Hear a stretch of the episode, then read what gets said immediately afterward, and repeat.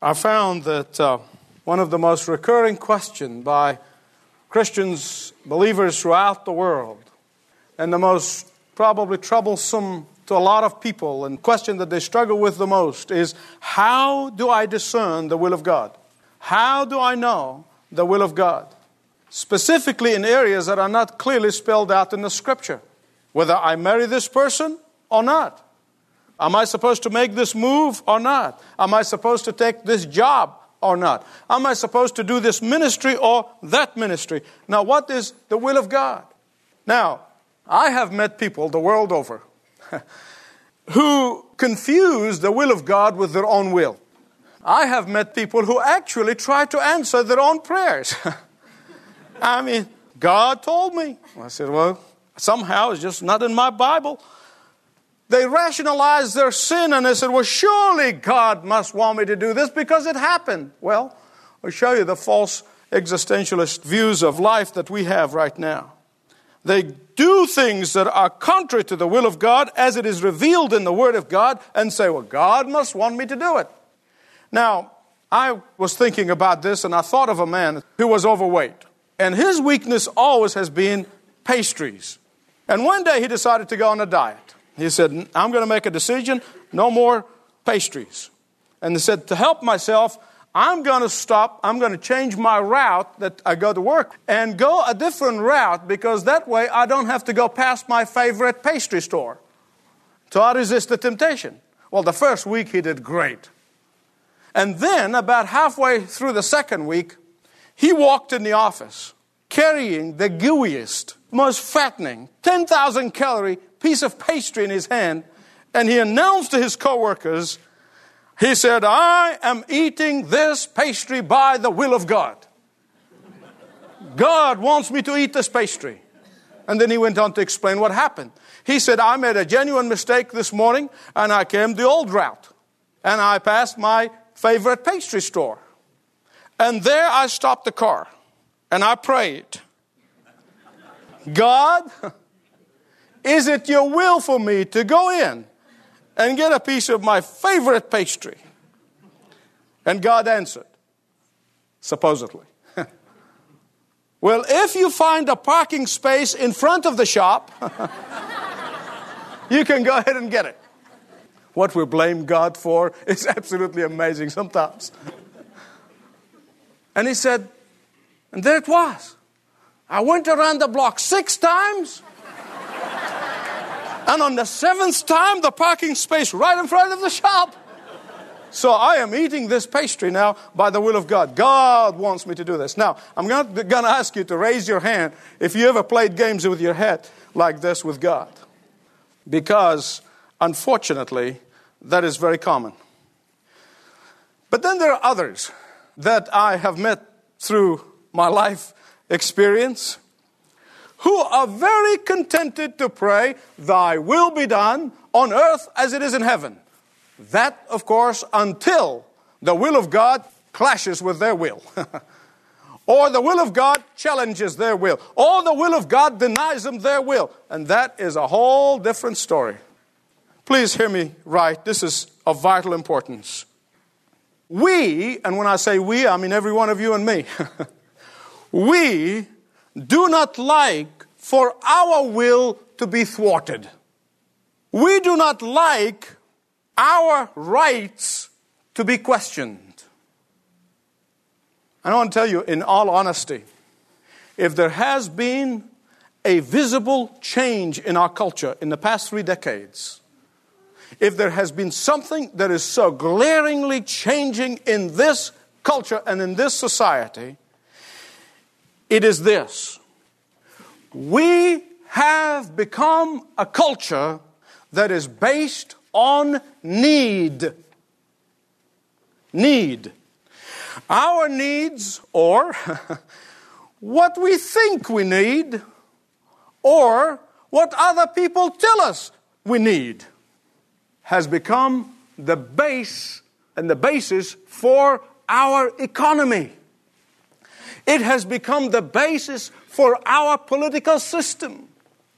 We have slick politicians running around and playing this need thing to the hilt, saying, That's what you need, and I am the one who can fulfill your needs. And we vote for them.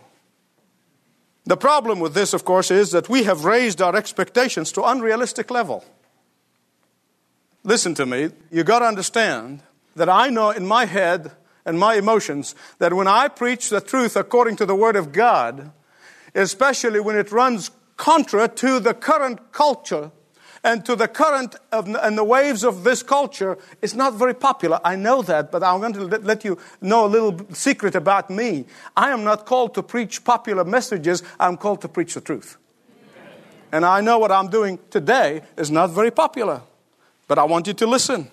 Because in the last day, you and I are not going to be judged on the basis of the popular message and the popular culture, but on the basis of the truth of the Word of God. But you know what is even worse? Is as long as our perceived need appear to be met, listen to the word, here's the key word appear. As long as our perceived need appears to be met, at the expense of morality, at the expense of ethics, at the expense of truth. We wink at all of these things as long as we feel that our needs are being met. And this is happening at every level. Husbands and wives, they look at each other and say, How are you going to fulfill my needs? Employees, before they even go the first interview. I want to see if you, the employer, can fulfill my needs. Alas, even this cancer has crept into the church of Jesus Christ. The church is the one place where everyone is to serve one another, to minister to one another. It now has become a place where people want only to see their needs fulfilled. And yet people look for the needs to be met. Sometimes they don't even know what they are. And consequently, there are groups of people who are going from church to church to church and looking for the unfulfilled needs to be met. When Jesus said to the disciples, When you pray, pray like this manner, or after this manner, Our Daddy who's in heaven, may your name be honored, be holy. May your kingdom come. May your will be done. Where's the emphasis here in the Lord's Prayer? Where is the emphasis? Your will, your kingdom, your name. And Jesus did not say this and said, Look, go out there and do what I tell you. No. He did not say, Do what I say. No. He has shown us in His own life that the very heart of the Christian faith is not a list of do's and don'ts. That's legalism. But He showed us that the very essence of the Christian faith is a person.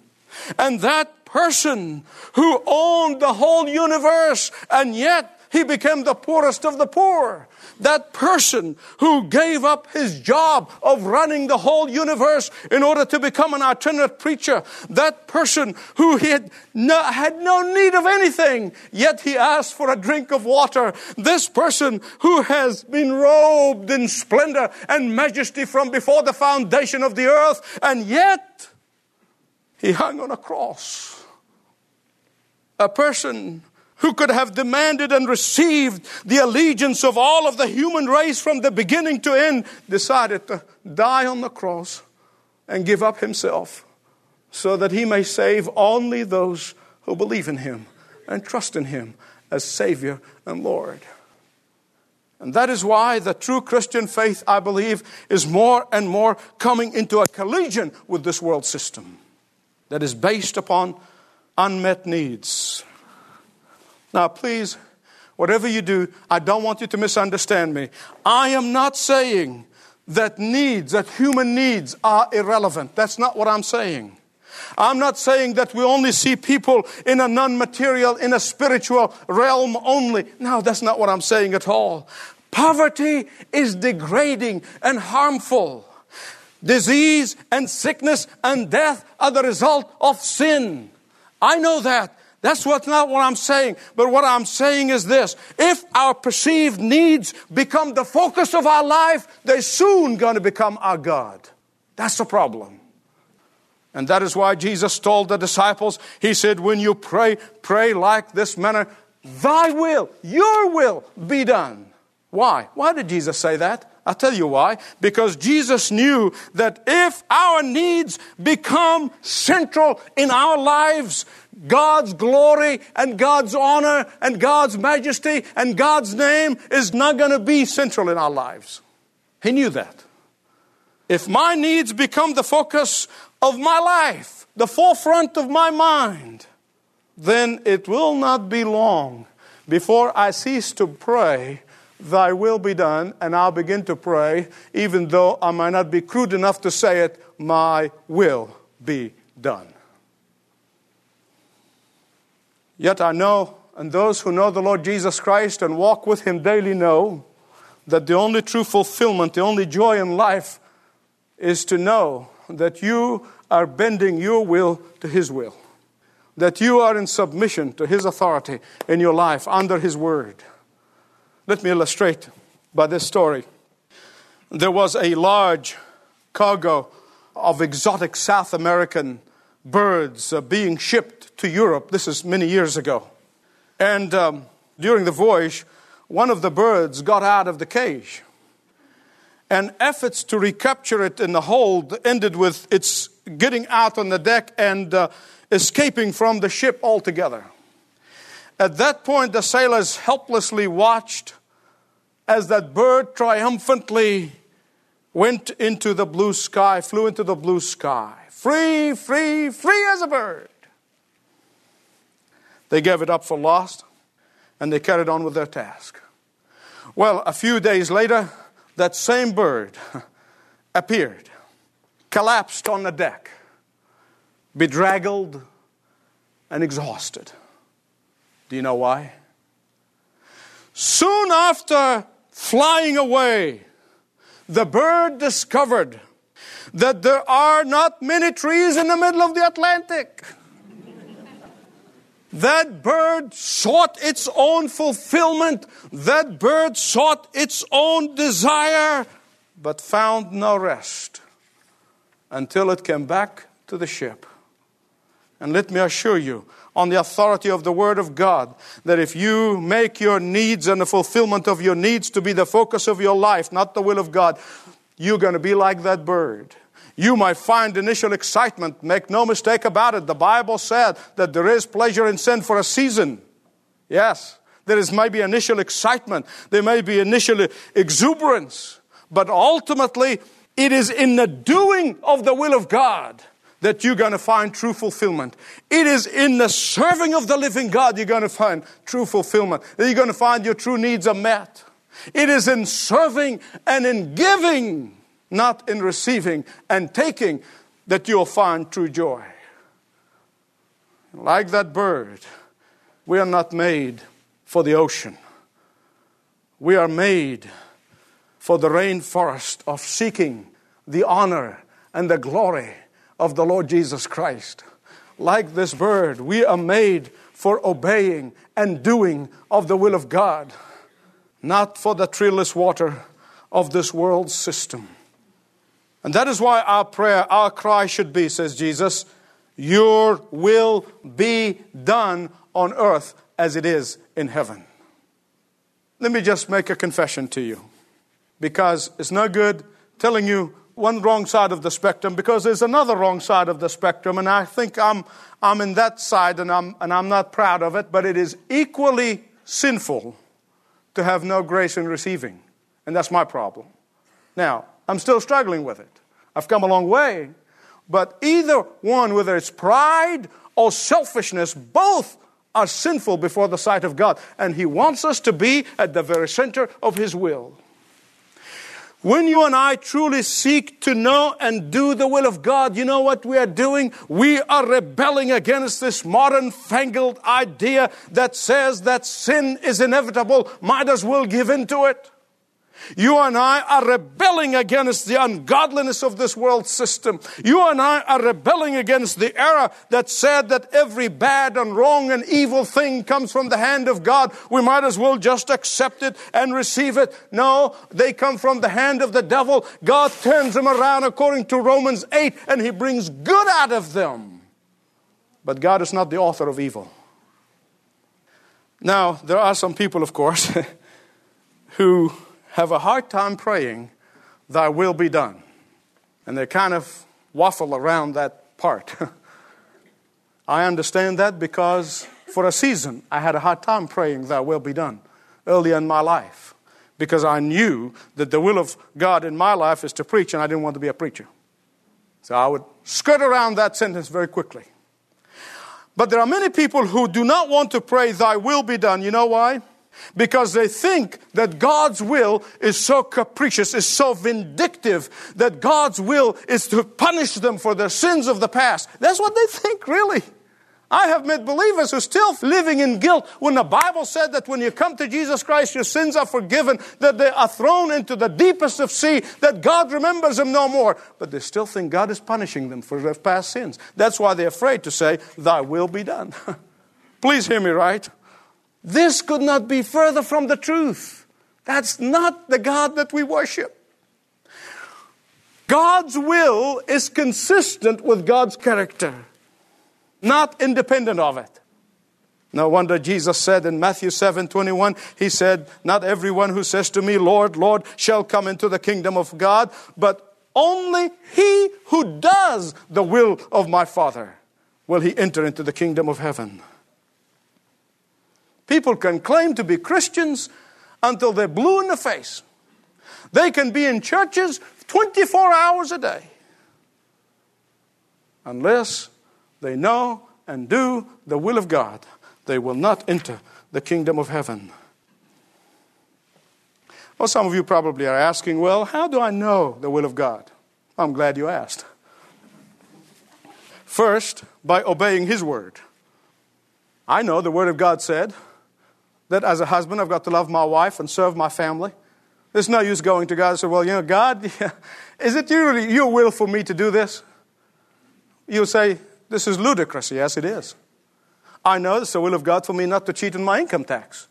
It's no use saying, Well, you know, God, the government is just wasting the money. Look, look what they're doing. I don't think it's your will for me to, and I've got to cheat on my income. No. I cannot do anything that is not consistent with the Word of God. I'm obeying the Word of God. Now, I know there are some Christians who kind of want to obey God this way, you know. I'm obeying, I'm obeying. And jaws are clenching together, they're about to explode. You know people like that? You say, is this really what Jesus meant here, but thy will be done us? Probably not, but obey anyway. I mean, if that's what the way you want to do it, that's fine. Obey. Whatever, whichever way you do. it. I prefer the other way. I prefer to enjoy the trip. I prefer to have fun in obeying the will of God in my life. I am convinced. Listen to what Jesus said. He said, Father, your will be done on earth as it is in heaven. Now, it is obvious to anybody that the will of God is not being done on the earth as it is being done in heaven. Because Satan has been permitted certain liberty to operate in the world. He will be bound and thrown in the lake of fire, but for now he was allowed certain freedom. In order God, he will give us the absolute choice. So God's will is not done perfectly on the earth, right? Well, what is in heaven? What's in heaven? There's no misery in heaven. There's no turmoil in heaven. There's no pain in heaven. There's no tears in heaven. There's no agony in heaven. What is in heaven? There's joy. There's perfect peace. There's in heaven, there's, there's contentment. That's what's in heaven. And what is the Lord Jesus saying to us? Pray, thy will be done on earth as it is in heaven. He is saying, when you are enjoying the doing of the will of God, not just enduring it, you are bringing heaven to your heart. That's what he's saying. Do you want a piece of heaven? Obey the will of God. Things may be falling apart all around you. Things may be absolutely devastating others around you. But you are at perfect peace. You are at perfect contentment. Why? Because heaven is in your heart. Because as you walk in obedience to the will of God in your life, you know that you're bringing heaven into your heart. You're bringing heaven on earth. When you bend your will to His will, you are having heaven right here on earth. The Christian who goes around sad and sour and sulking, you know, they really are an embarrassment to God. I'm convinced I really am in my, in my own heart that if anyone in this whole world should be joyful and absolutely having fun and fun loving is the Christian, is the believer. The only thing that will bring you misery in your life and tension in your life and gritting of your teeth in, in life is self assertion and stubbornness and unyielding to the will of God. Now, I, am not preaching at you. I'm not preaching to you. I know what I'm talking about. I've been there. Even if you have everything, you are living in tension. Now, I spoke from first-hand experience. There was a time in my life I just did not want to do the will of God. I mean, I would rather do anything, and I tried to run away as far as I can. Foolishly thought that God might forget about me. to obey and cooperate is to submit myself to somebody else. It means simply for me to do what another wants me to do, in this case, the Lord Jesus Christ. No wonder the psalmist said, look in Psalm 40, verse 8, he said, I delight to do your will, O my Lord. It is a joy, it's not a chore. Jesus said in John 15, 10, if you obey my words, you abide in my love. And in 15, 14 of John, he said, You are my friends if you do whatever I command you. Well, how do you do that? Well, you begin by making a decision in your heart to live under the control of the Holy Spirit. Secondly, you ask on a daily basis for the Holy Spirit to permeate, to fill your mind, your thoughts, your words. There's not a single day that passes no matter what situation I'm in or what condition I'm in, that I do not walk up, put my hand up in there. Lord God, Holy Spirit, fill me from here to toe. take over. I do not want to have my own will. I want you to take over my thoughts. And you know what? Very soon you're going to find that it's not very hard to discern the mind of the Spirit. But I'm sure some of you probably are saying, well, Okay, I endeavor to live by obedience to the Word of God, to the will of God, as it is revealed in the Word of God. But my problem is in the areas that, that you've mentioned earlier in the sermon. Things that are not really revealed in the Word of God. You know, which way do I go? Well, should I get married or should not? Should I take this job? Should I make this move? Well, I'm going to give you a little freebie today and I'll let you have my personal program.